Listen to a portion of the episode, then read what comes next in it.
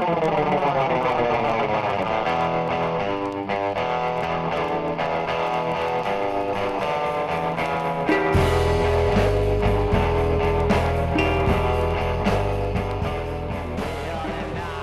everybody. Welcome to another episode of Inking of Immunity. It's Mike here, joined by my co host Becky. And we are speaking with Dr. Mairin Odle, who is an assistant professor and director of graduate studies for the Department of American Studies at the University of Alabama. She received her bachelor's from Swarthmore College and her PhD in Atlantic history from New York University. Mairin specializes in early American and Native history, with a particular focus on the history of the body and cross cultural engagements. She's also interested in the role of narrative and memory making in colonial projects, as well as an indigenous resistance to those projects. Welcome, Mairin. Thanks so much for having me. I'm so excited to be on your podcast. So, would you mind telling us a little bit more about who you are and, and where you come from? Well, I think you you hit the important parts, but as you said, I'm an assistant professor here at UA in American Studies.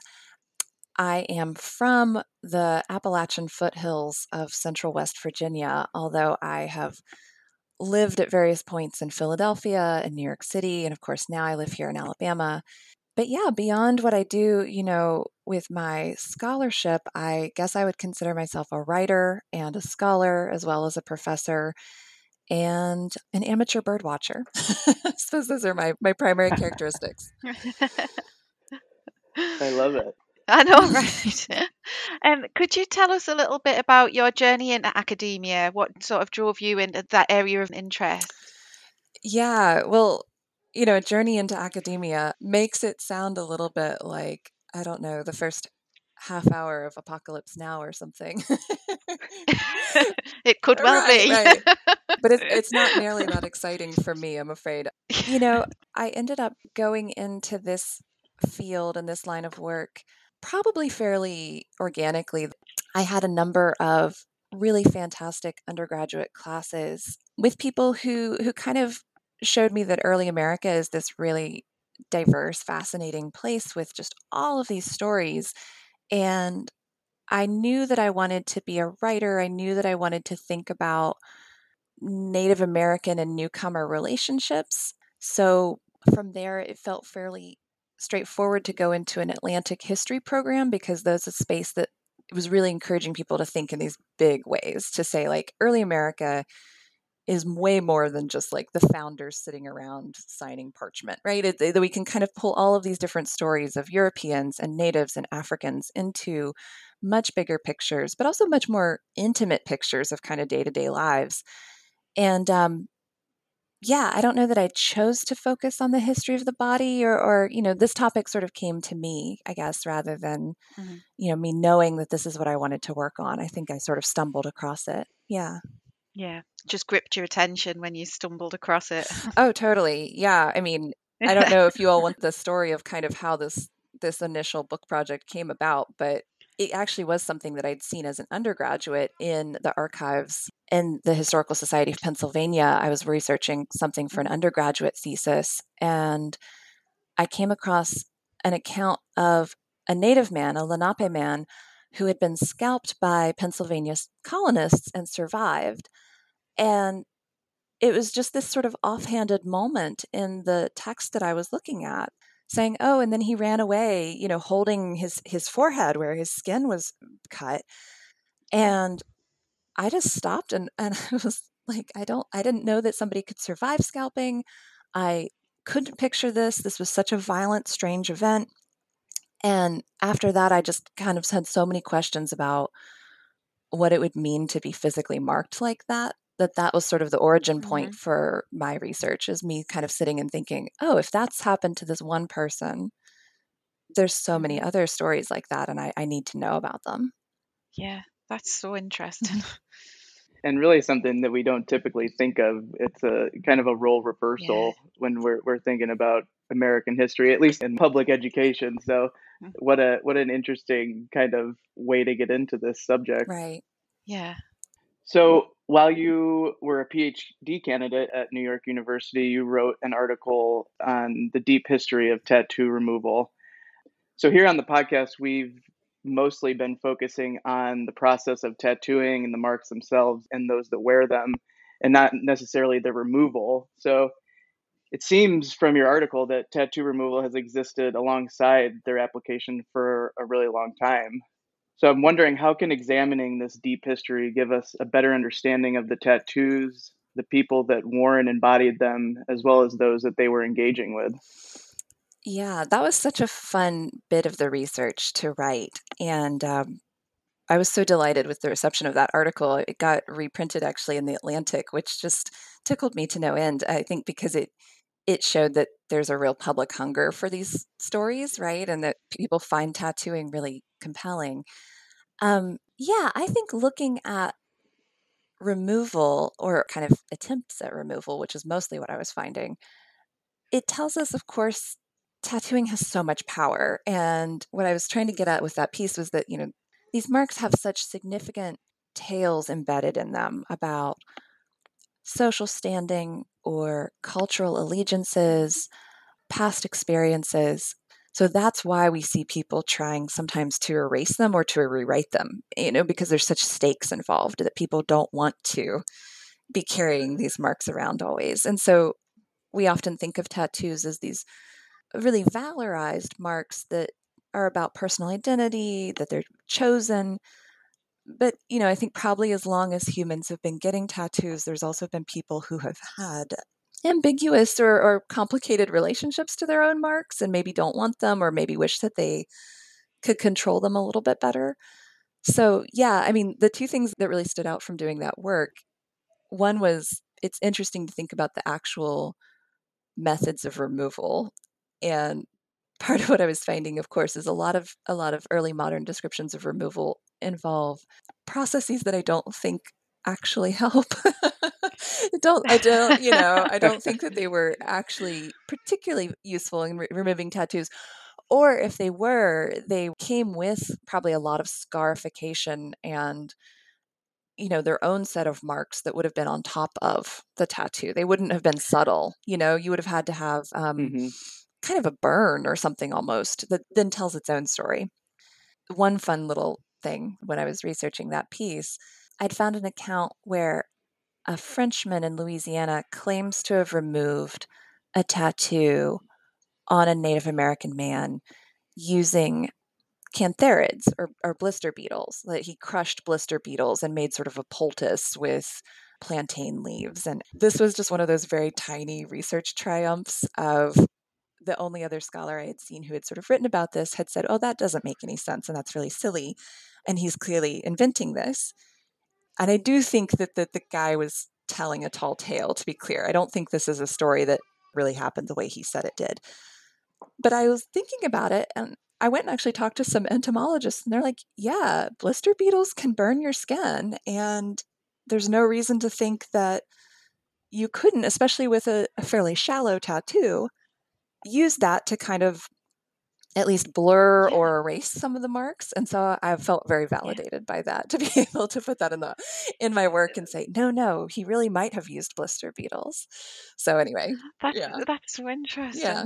and oh, i mean honestly i had never thought about uh, tattoo removal existing for as long as tattoos had and uh, you know you think about tattoo removal and i just think of laser mm-hmm. removal and i know that there are obviously these more aggressive mm-hmm. ways of removing them, maybe. Mm-hmm.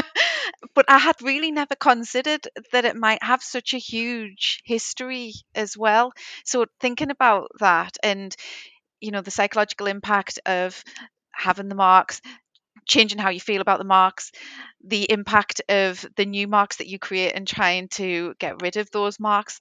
That's really, really interesting. Yeah, and I, you know, if there's one more thing I could say about the sort of removal element is that yeah, I think you end up with this sort of layered history on the skin of, you know, the mark that you might want, the mark that you might not want, the scars and the efforts to sort of rewrite it. The other funny thing about that element of my research was that I think that those are sort of tall tales. Those are sort of these these sort of exaggerated events, and as several of the examples I found were actually, I think, pretended removals of pretended tattoos. So people claiming that they had tattoos, which may or may not have ever actually existed, and then claiming to have then removed said tattoos. Again, I'm, I'm mostly focused in my work on kind of early modern European engagements with in, indigeneity. Mm-hmm. And I found, especially for a lot of Frenchmen, that they did this and that this becomes a sort of way to, I think, get some of the cultural cachet of these exotic marks, but not actually have to have them, or to be able to override the fact that they didn't actually have the cultural access that they claimed. You know, that they're telling these stories saying, oh, I've been adopted by this tribe and I have all of this sort of go between power. And they may have or they may not have, but then they'll say, well, I did get a tattoo while I was there, but I decided to remove it and I'm I'm reading this and I'm like, did you ah. or did you just make this entire thing up? I don't know. So that's something that I've thought a lot yeah. about is what what do we do with that, right? That somebody like yeah. has to invent this whole story. So your work focuses primarily on um, sort of 17th and 18th century work in America, a time where cross-cultural engagement was very high. So could you kind of set that scene a little bit. So, what stories can tattooing and other body modification practices sort of tell us about these encounters? Mm. I mean, I think I would say that it's so hard to pick a single scene to set from that period, right? Mm. So, a little bit of what drew me and, and still draws me to this period for for my studies is that it's such a diverse space and there's so many different communities overlapping and kind of struggling for power. And I think that's where body modification came in for me is that it's where we see those contests for power in this really intimate and very tactile way, right? That it's not just about kind of these theoretical ideas. It's it's actually about lived experience, and um, that these relationships, you know, leave a mark on people, right? Quite literally, and people are sitting alongside one another, getting tattoos, or very violently and very viscerally, you know, harming one another with things like scalping in ways that are not distanced and they're not far apart. So, I mean, I think why I wanted to think about some of these types of indigenous body modification practices and how they get kind of picked up and repurposed by settlers is just that you know body modification is very ideologically malleable so that we can assign all these different stories to them and we can kind of tell different things about them. Ideologically malleable i, I like that uh, line.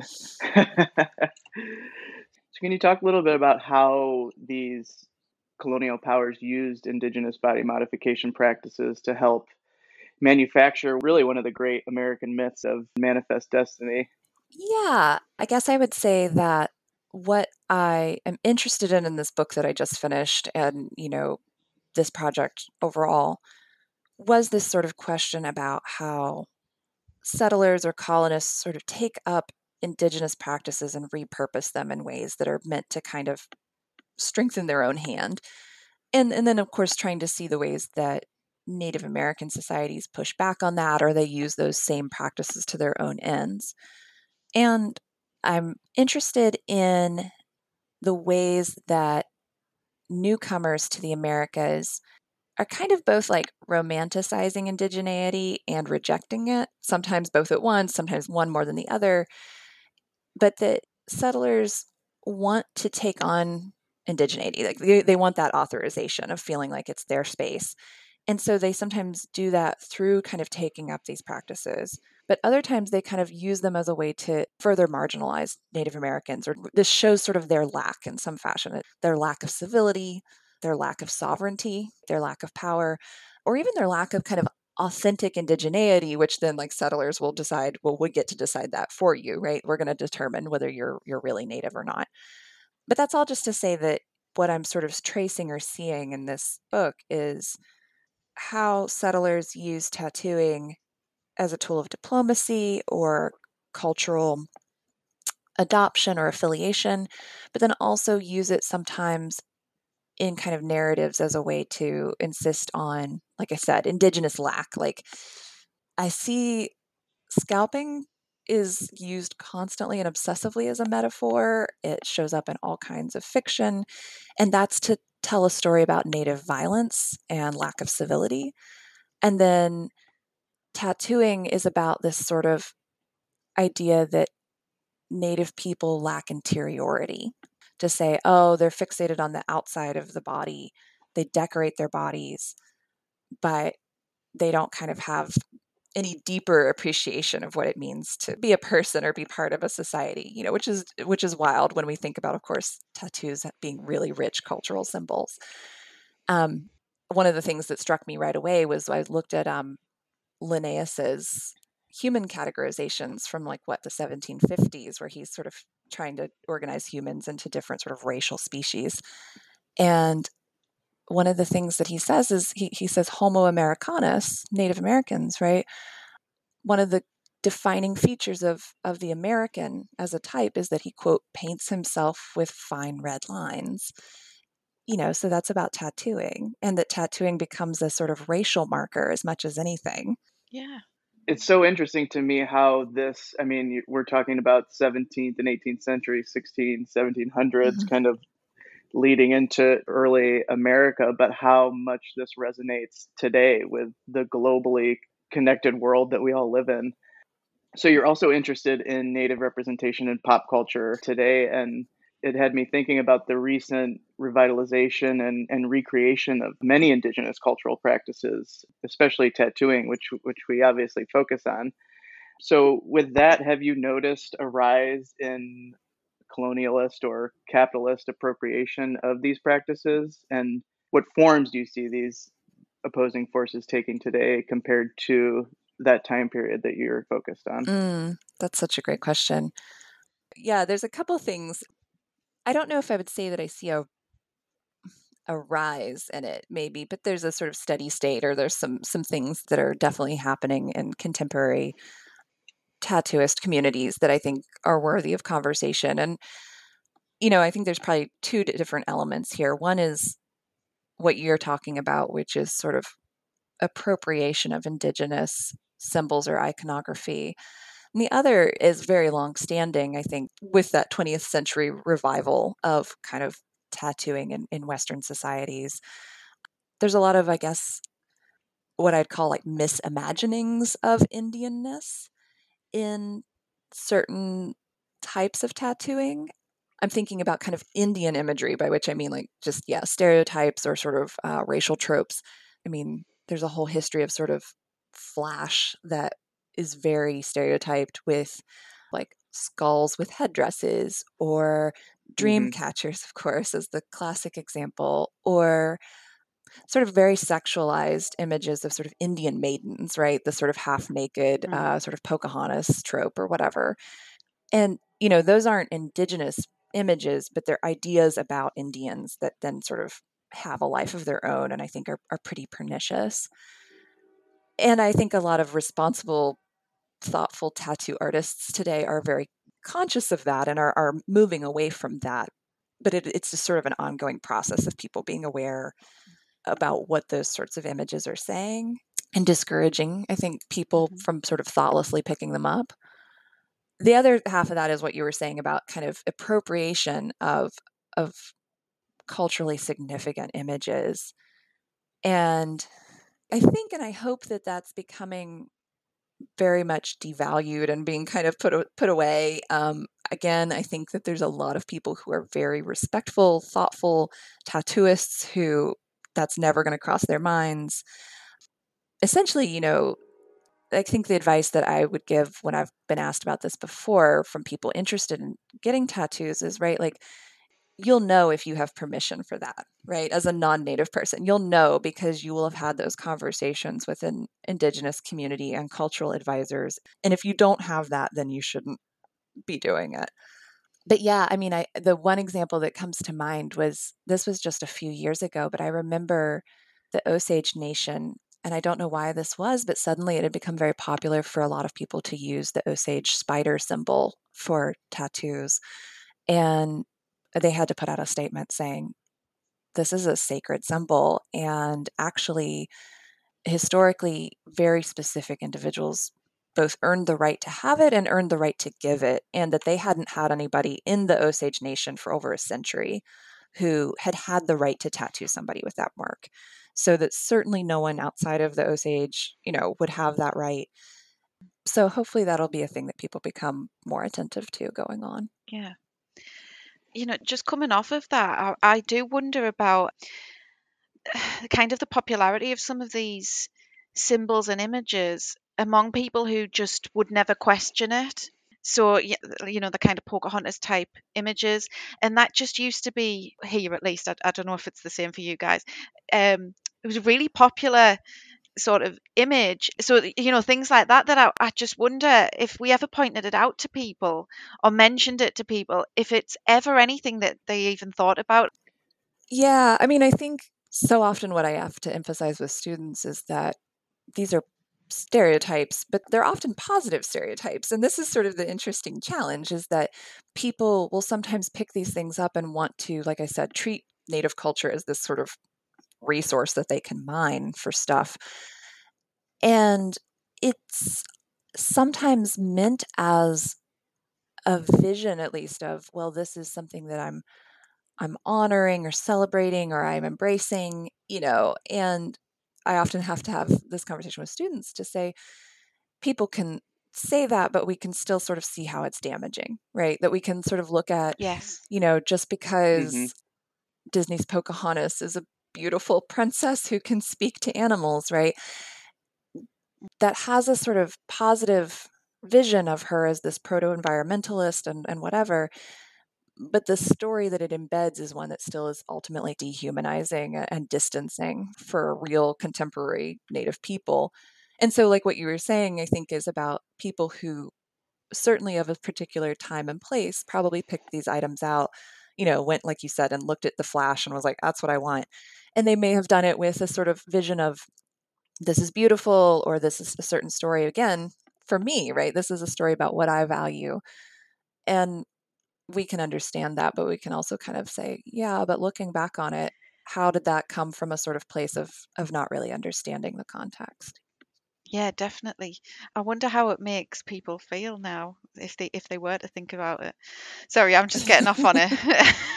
no, no, it's, it's. I think I think this is a I think this is a really important point to make, and I think it goes back to what you said earlier, Mairin, that if you are someone who is wanting to tattoo yourself with a symbol that is not of your culture, like you'll know if it's appropriate. You would have met people, you would have formed relationships, you would have had those conversations. Mm-hmm. And I think that is the key fork in the road for a lot of people where whether you're doing it for what you think are good or positive reasons, what are you actually doing in life and in your relationships with others? So I think that I think yeah, I think we could talk about this yeah. a lot more. I mean, there's a there's a lot to dig into here. Yeah. Yeah, I mean, this goes back to what I look at in early America, which is that so often tattoos are an expression of cultural affiliation, and that's why they're powerful and they're mm-hmm. dangerous. And that's true even today, again, especially for a lot of the sort of revitalization of traditional practices for for native nations that that comes with a sort of stakes and buy-in and sort of famously or infamously Justin Trudeau has a tattoo on his arm that is based on some work from a Haida artist and you know, I think initially the conversation around that was that the artist was not informed about this. This sort of came out of the blue to him. And I think initially, you know, when he was asked about it by reporters, he was like, oh, you know, I'm flattered, or, you know, he wanted to see that as a positive thing. But after some missteps by the Trudeau administration and their relationship with First Nations in Canada, I think a lot of people, you know, in, in the Haida community and others were kind of like, you didn't earn that there was somebody got quoted in a news article saying, you know, you don't get to have our ink on your skin, right? You don't, it feels like a betrayal to have this image that's coming from one of our artists that you just sort of thought you could use without asking us.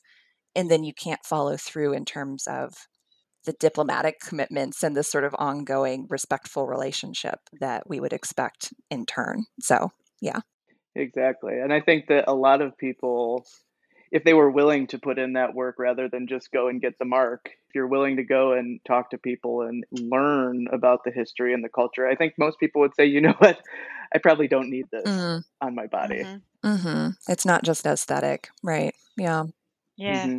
yeah i think a lot of people don't even consider it beyond aesthetics um I know you mentioned there about writing writing a book currently, and I just wanted to dig into that a little bit more. So, what is it that you're wanting to kind of accomplish with the book? Is it sort of um, distilling ideas that you've previously written about, or is it something that you're taking into a new direction, or a bit both?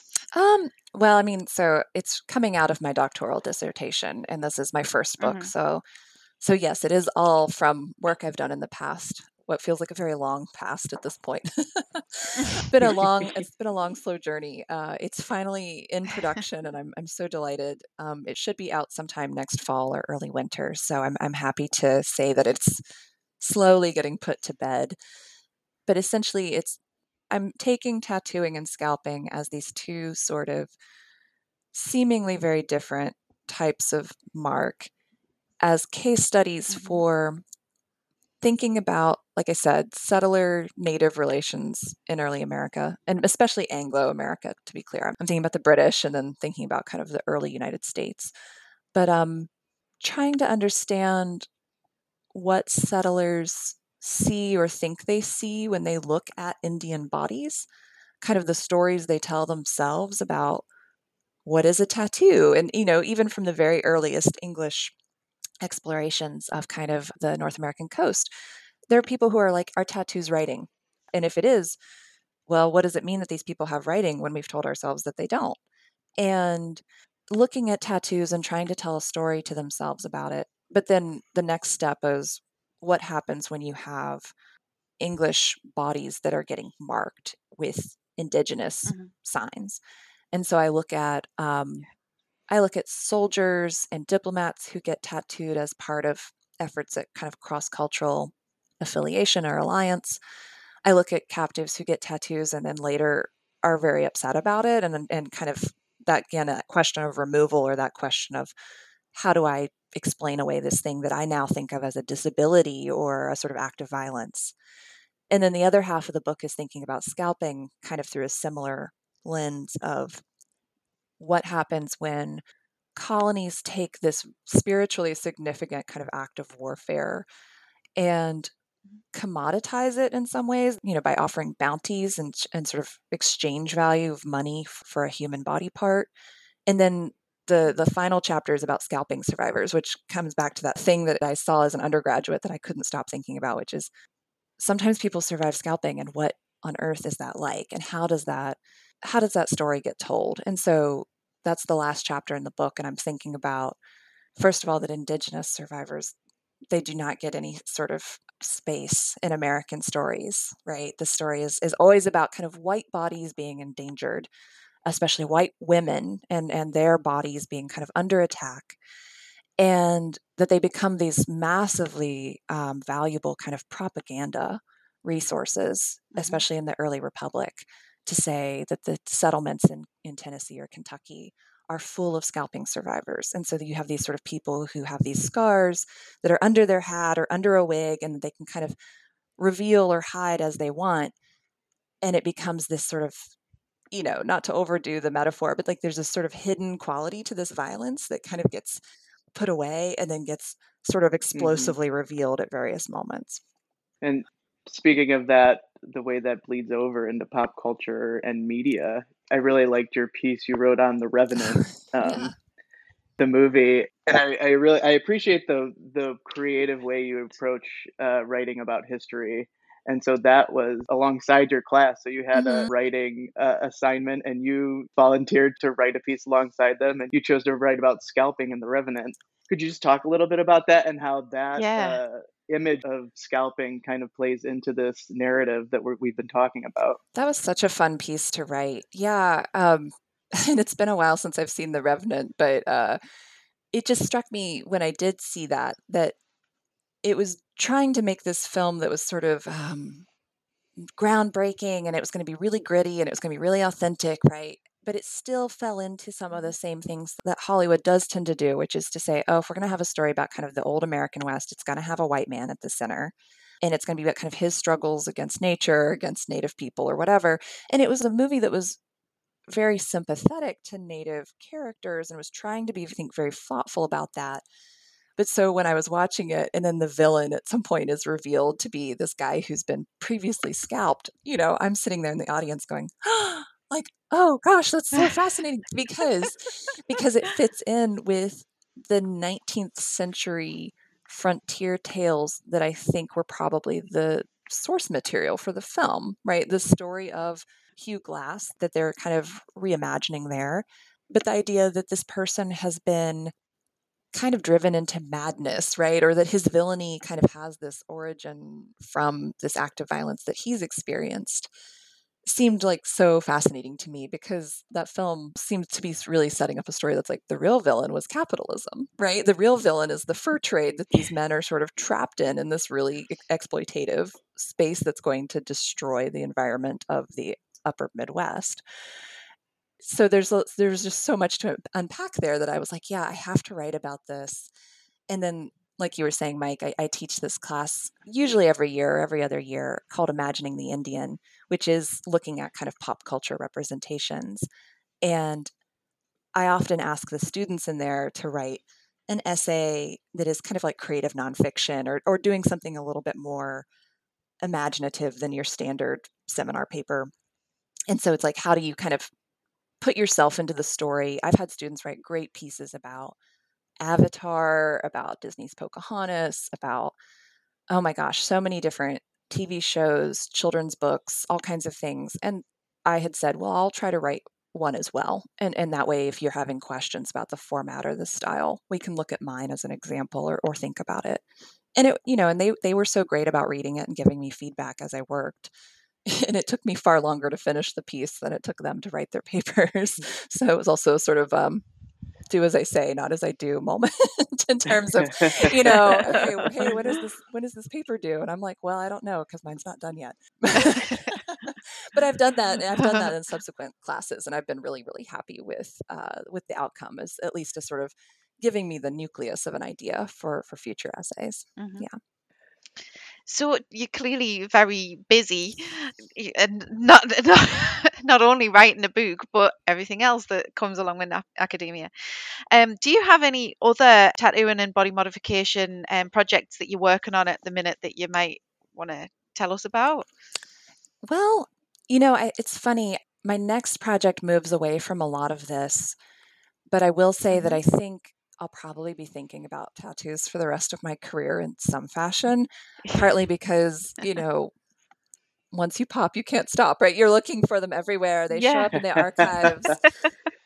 you know, it becomes this sort of thing where I feel like I have some sort of eagle eye thing now where I'm like reading and I'm like, oh, oh, oh, oh, I want to look at that. You know, there's a couple of things that didn't make their way into the book that I'm hoping to kind of figure out a way to write about, probably in articles that hopefully will get done sometime this coming year. One, I guess, is that on a very theoretical or conceptual level, I'm very interested in places where I kind of see tattoos pop up on sites that aren't human skin. So, looking at the history of tattooing in early America, you know, a great resource for people doing that kind of work is looking at things like Mississippian art. So, stuff that's come from out of Moundville, which is just down the road from us here um, at UA.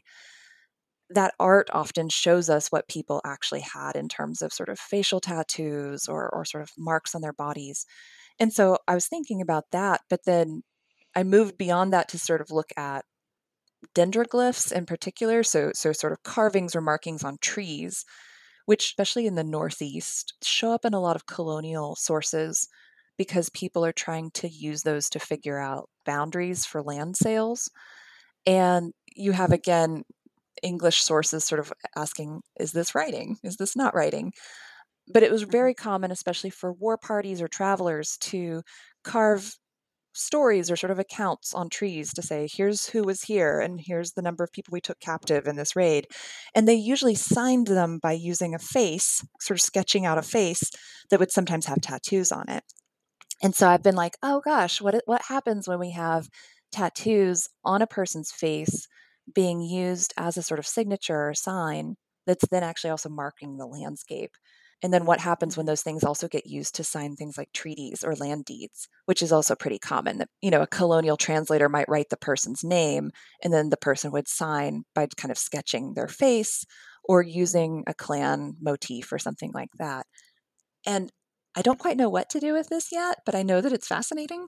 So this is what I'm sort of struggling with, but I, I'm hoping to write an article that's pulling all of that together to say what happens when tattoos kind of jump off the skin and onto the page. Yeah.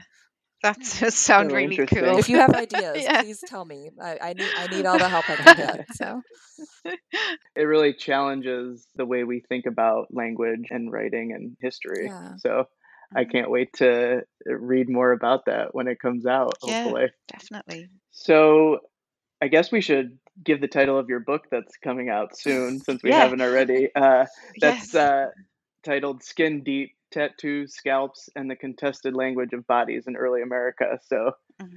Everybody, stay on the lookout for that. Yes, it's coming out with um, University of Pennsylvania Press, and like I said, probably sometime next fall or early winter. So I'll be very excited when it's here. That'll be Christmas presents for everybody next That's year. right. Buy it, buy it for everyone. Yes. exactly.